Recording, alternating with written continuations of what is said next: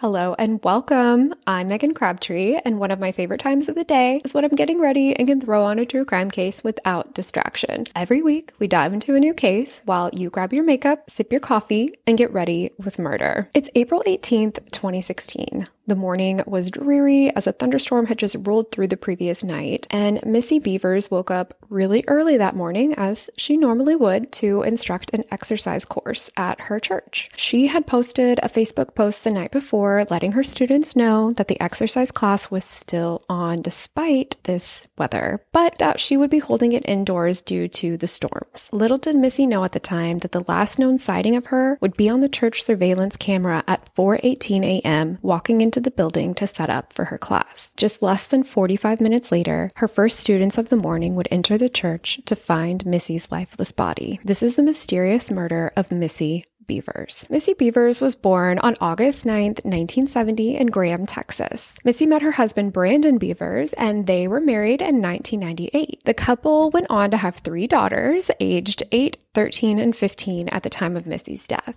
After Missy gave birth to their first daughter, she decided it was best for her family for her to quit her career in special education and become a stay at home mom. As their daughters grew older, Missy developed a love for fitness, and she actually became a really well known fitness instructor in their town of Midlothian, Texas. Missy's fitness students and clients all described her as just super encouraging, such a leader. She helped them really believe that they could make a healthy change in their lives. Missy was described as incredibly compassionate, and as the years went on, she decided to become a fitness instructor for a program called Gladiator Fitness that was held at her church. April 18th, 2016 was supposed to be a routine day for Missy. She had been teaching her gladiator class for some time at that point, and she was dedicated to showing up and always being there for her students. Some spring thunderstorms had been rolling through her area, and the night before, she decided to make a Facebook post, you know, just confirming with her students that rain or shine, they were going to get their butts up in the morning and go work out. And the post actually read, If it's raining, we're still training. Now, I want to note here because this does become a popular topic in this investigation. Missy's gladiator course and social media regarding that was public. She was promoting this class and updating members of the community who would be a part of that class all on social media. And like I've heard a lot of people give her grief about basically making her whereabouts public information online, but this was just a part of her job. So there really wasn't anything that she was like, you know, doing wrong here by posting that status. So anyway, at 3:50 that morning, the suspect in this case would make their first appearance on the surveillance cameras at the church. The entire scene is really interesting to watch. I highly recommend looking up this video. I'll make sure to post it to Instagram for you guys it is, it's just interesting. And I'm going to do my very best to describe it to you as you're listening. So the video begins with this person in a hallway opening doors and peering into rooms and kind of like swinging objects in their hand, breaking glass. So the suspect is fully dressed in what I can only describe as what looks like tactical police gear to me. And like some of it looks legit, like what you would expect a policeman to wear. And some of it looks like it has just been thrown into this outfit from like a Goodwill or something. The jacket reads police on the back in large block letters like you would normally see, but the suspect is also wearing a helmet and it just looks super off to me. It's like really shiny it almost looks like it should be an army helmet, but it's just too shiny, like it came from a costume shop. You know what I mean? And this person is also wearing black gloves and what I would describe as combat boots. Basically, they are covered from head to toe and you cannot see their face. So the suspect is also carrying two objects, one in either hand, and this person kind of like pauses outside of a second door that's shown and is trying to gain access into it. And they just kind of like fiddle with these objects in their hands. And then one of them looks like a claw hammer, in my opinion. And then the other object, I really cannot get a good read on what it could be from the video alone. So the suspect continues to walk through the building, really in like no hurry at all. He opens more doors and peers inside. And this is one of the most talked about things in this case is how this person is walking. They have almost what I would call a limp, but not to the point that it's like heavily affecting their ability to walk. More so, it's just very subtle with their right foot slightly pointed outward. Like if you ran into this person in real life, it was obvious enough that you would probably notice it, but it wasn't like this crazy excessive limping, like they need crutches. You know what I mean? Also, there's a lot of speculation as to if this person is faking this walk. And honestly, like to me, it looks legit. It seems like a natural pace and movement. So I don't think it was put on. That's just my opinion though. So physically, this person also has what I would honestly describe as like a possible beer belly. It's hard to say because they are wearing a police vest, like a heavy duty bulletproof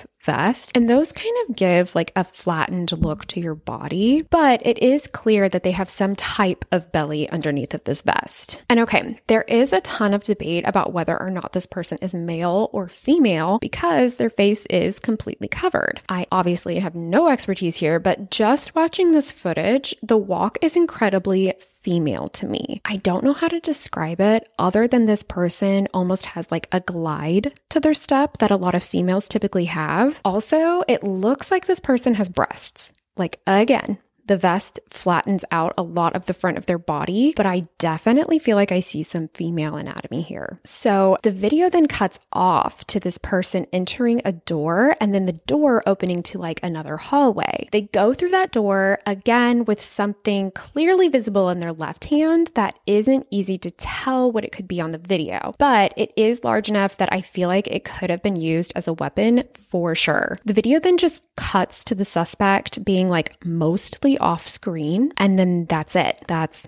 all they released. Now, I am sure that the police have more video footage, but this is the only released footage that they have allowed the public to view. Also, I personally think that the actual murder was likely caught on camera as well because the church seemed to have been just like loaded with security cameras from what I can see in this footage. I also want to note something that I found in my research that definitely could be important to the case. So, nearby, there was a sporting goods store. And around 2 a.m., that store's surveillance footage actually caught a light colored either 2010 to 2012 Nissan Altima or a 2010 to 2012 Infiniti G37, or like a similar vehicle to those styles. The camera footage caught the car driving slowly through the parking lot turning the lights on and off several times, and then parking for a short period of time before leaving the parking lot. Now, could this be nothing? Absolutely. But the time of this happening is only less than two hours from the time that the suspect enters the church building. Could this car have been signaling somebody? Could they have possibly planned to rob that store and realize that it was a no go for some reason and then left and fled to the church? Like, it's all definitely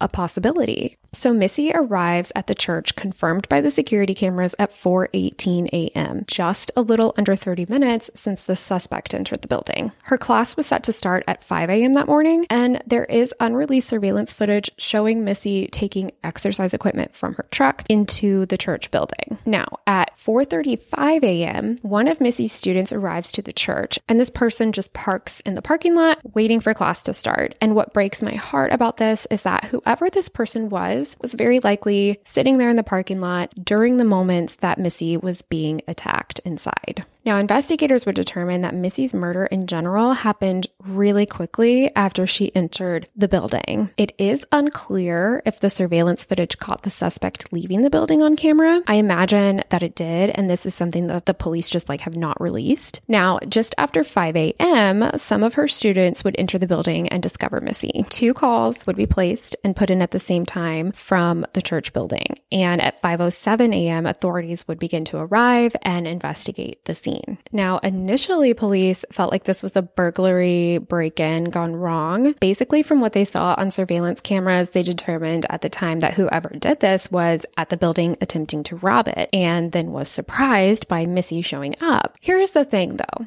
there wasn't anything found missing from the church. And this person had plenty of time leading up to when Missy got to the building to rob it and then like go about their way. They were there for nearly 30 minutes prior to Missy arriving. And the suspect was like leisurely walking around the hallways, not in a hurry at all. This just did not line up with what a typical burglary would look like. So, Brandon Bevers, Missy's husband, would have a public interview with the media just a couple of days following Missy's murder. This interview is long. I listen to it and I have opinions, but let me just say too that leading up to Missy's death, their marriage had been incredibly rocky. There was infidelity going on in the relationship, and though there isn't explicit details going into this, Brandon makes some comments that lead me to believe that the affair or affairs had been going on for at least 10 months. So during his interview, Brandon tells reporters that Missy always texted him that she loved him every night, quote, for the last 10 months, unquote. I don't know about you, but to me, it sounds like some kind of check in with me agreement was established in their marriage 10 months prior to the time of her death, because that's just an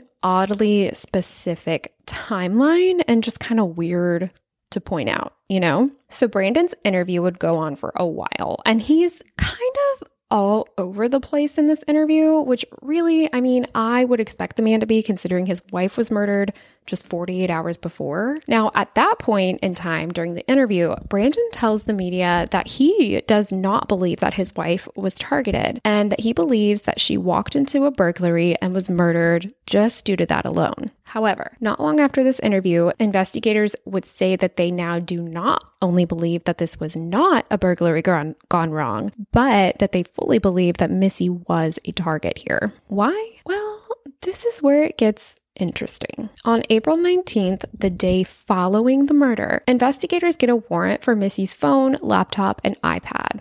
When they search these items, they discover that Missy had been speaking to someone via her LinkedIn account. According to allthatisinteresting.com, investigators believed that the killer communicated with Bevers through LinkedIn three days before her murder, as Bevers had shown her friend a private LinkedIn message from an unknown man that had made her uncomfortable Bevers and her friend had agreed that the message was, quote, creepy and strange. Officials described the messages between this individual and Missy as just that, creepy and strange. And they end up turning flirtatious and familiar really quickly, which is weird.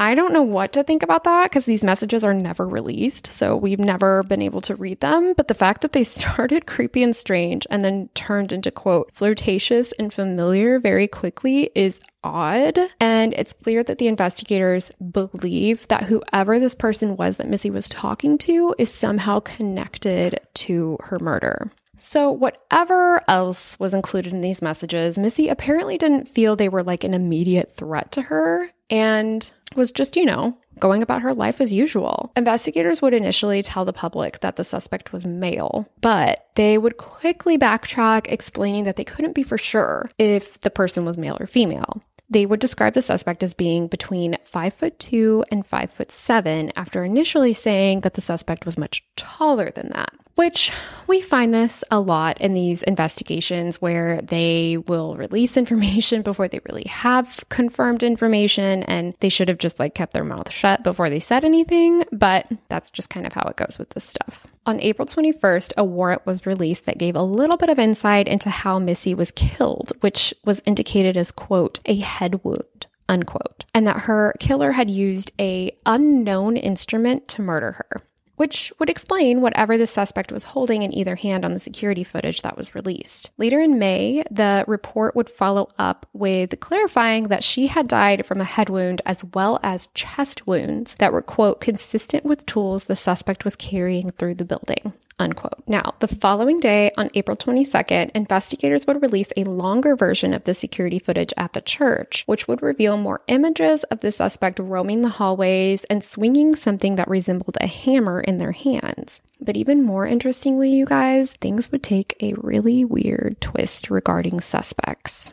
So, on this same day, Missy's father in law, Randy Beaver, well, he would go to his local dry cleaner, right? And I mean, Nothing unusual about dropping off some dry cleaning, but what is unusual is that the dry cleaning he decided to drop off that day was a size 2X women's shirt that was, ready for this, soaked in blood.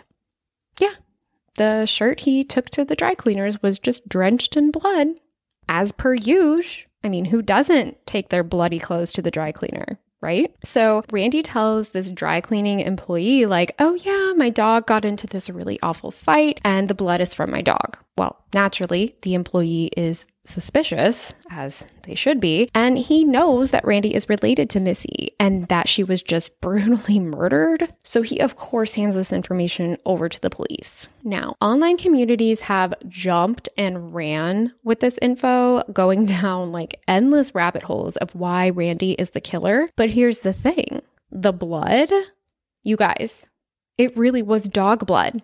They would later confirm that the blood drenched shirt was covered in non human blood and that Randy's dog was, in fact, a part of a vicious dog fight where the dog actually died. And that Randy was actually in California at the time of Missy's murder. It all checked out, as weird as it is. Guys, just for future reference, if someone close to you is brutally murdered, probably don't bring a blood soaked shirt to the dry cleaners a few days after that murder, all la di da, because it's not normal. Okay, I'm just helping you out here. Now, police would obviously also look into Missy's husband, Brandon. And again, a lot of online communities believe that he had something to do with Missy's murder. In fact, there are a ton of theories that Randy and Brandon worked together to murder Missy. So on April 25th, the investigators would get a warrant to search through Brandon, Randy, and Missy's mother in law, Marcia, their phones. And all of their alibis would be confirmed and they weren't around during Missy's death. Now, remember how we talked about that unusual gait of the suspect's walk? The FBI ended up consulting a forensic podiatrist to examine the security footage and see if like an analysis of the suspect's gait might help identify their gender. But the podiatrist explained that the unusual gait was due to the weight of the gear that they were wearing. And I don't know, man. I guess I can see that and I understand that it's got to be like nearly impossible to identify someone based on the way that they walk. But I really believe like I get female vibes from this walk. And again, I'll drop the footage on our Instagram so that you can take a look for yourself. In late 2019, there was a tip that had been called in multiple times that the FBI investigated. There was actually a member of the church where all of this happened named Bobby Wayne Henry who just so happened to be a former tactical police officer. Now, Bobby would admit to investigators that he did, in fact, still own riot gear, but that it no longer fit him. And here's what's really interesting to me though this guy walked with a limp. Weird, right? And he drove a dark SUV, which was interesting because detectives were looking into a dark SUV that had left the church building parking lot that morning. Probably the creepiest part about this guy is that the reason he no longer worked as a police officer is because he was suspended in 1996 due to aggravated sexual assault. And during search warrants, police found child pornography in his possession. And guys, this dude, he worked Missy's funeral. I guess it's like some kind of security detail. So he was arrested for the child pornography and then released in June of 2017. And when he was released, he did this interview and he denied knowing Missy or even her name, which is just wild to me because we know he worked at her funeral. This sounds like a really good suspect to me. And I can see why he would have been submitted multiple times to this tip line. But there were a couple of issues with him being the guy. For one, he was six foot one, and that did not match up with the height that they believed the suspect to be. They also would eventually end up being able to corroborate his alibi, and he was officially ruled out as a suspect. So, officially to this day, there has never been any persons of interest named in Missy's case. And nearly eight years after her murder, it still remains unsolved. Missy's daughter Hannah would later say, quote, I've had people on Facebook message me and say, Your dad did this. Your dad killed your mom. My dad loved my mom, and I know that 100%. I wish like I had any kind of inkling on this case, but I really don't. I'd be interested to know more about who this person on LinkedIn was that Missy was chatting with in the days leading up to her murder. Could this have been a murder for hire? Sure. But like, why? There are just so many unanswered questions in this case. And that's what's most frustrating is the fact that I fully believe that Missy's case can be solved and her daughters deserve justice for their mom. Guys, if you have any information on Missy's case, please call 972 937 7297. Well, guys, that's the case for today. I hope you enjoyed getting ready with me today, and I hope that you have the best day ever. Stay aware and stay safe out there. Bye.